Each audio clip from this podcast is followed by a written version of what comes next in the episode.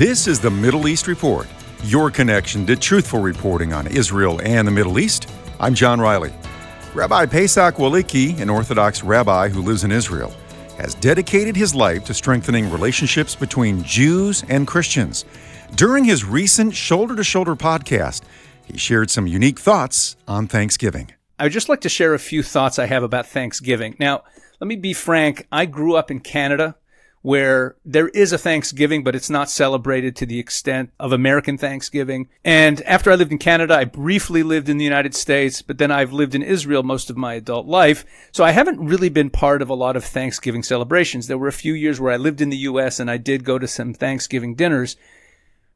But my thoughts on Thanksgiving have really changed over the years. I used to just think of it as a holiday that Americans did, a holiday that came from the outside culture. And as an Orthodox Jew growing up, there are many Orthodox Jews that do celebrate Thanksgiving, including some of the leading rabbinic luminaries in the United States over the last century.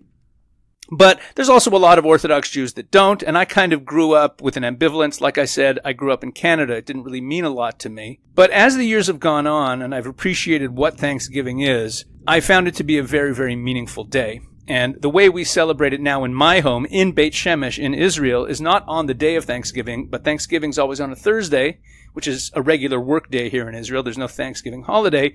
So on the Friday night, the Shabbat dinner immediately after Thanksgiving, so one day later, we'll have our turkey dinner for Shabbat dinner and celebrate Thanksgiving. And the reason that I do that is that Thanksgiving is a day that is simply meant to thank God for the United States of America, for the blessing of the United States of America. And as a Jew who benefited greatly from the United States of America, my parents are both American born, and the flourishing of the Jewish community and specifically of the Orthodox community in the United States of America, the ability, when I say flourishing, I mean the ability to live a full, healthy, Orthodox Jewish life, a life of our faith, unencumbered by any oppression, which is highly unusual in our history, is really due to the greatness and the freedom of the United States of America.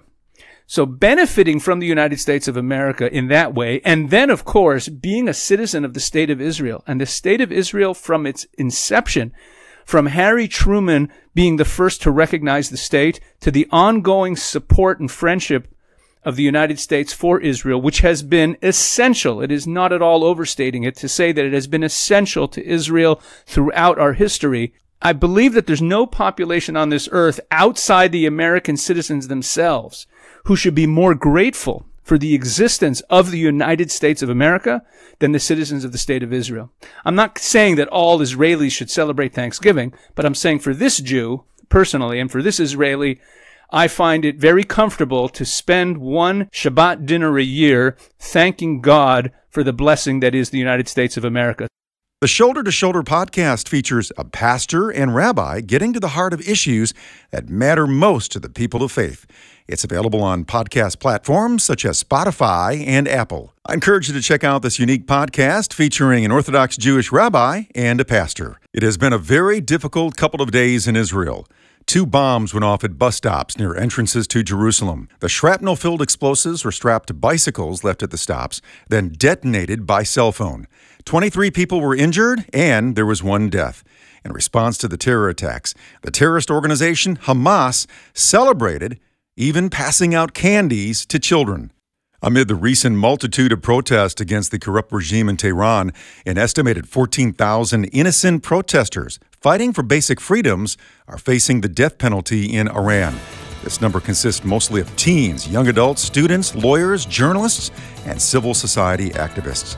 I want to encourage you to please pray for the events happening in Israel and also for those protesters in Iran who are fighting for basic freedoms there in that country. That's the Middle East Report. I'm John Riley. Thanks for listening.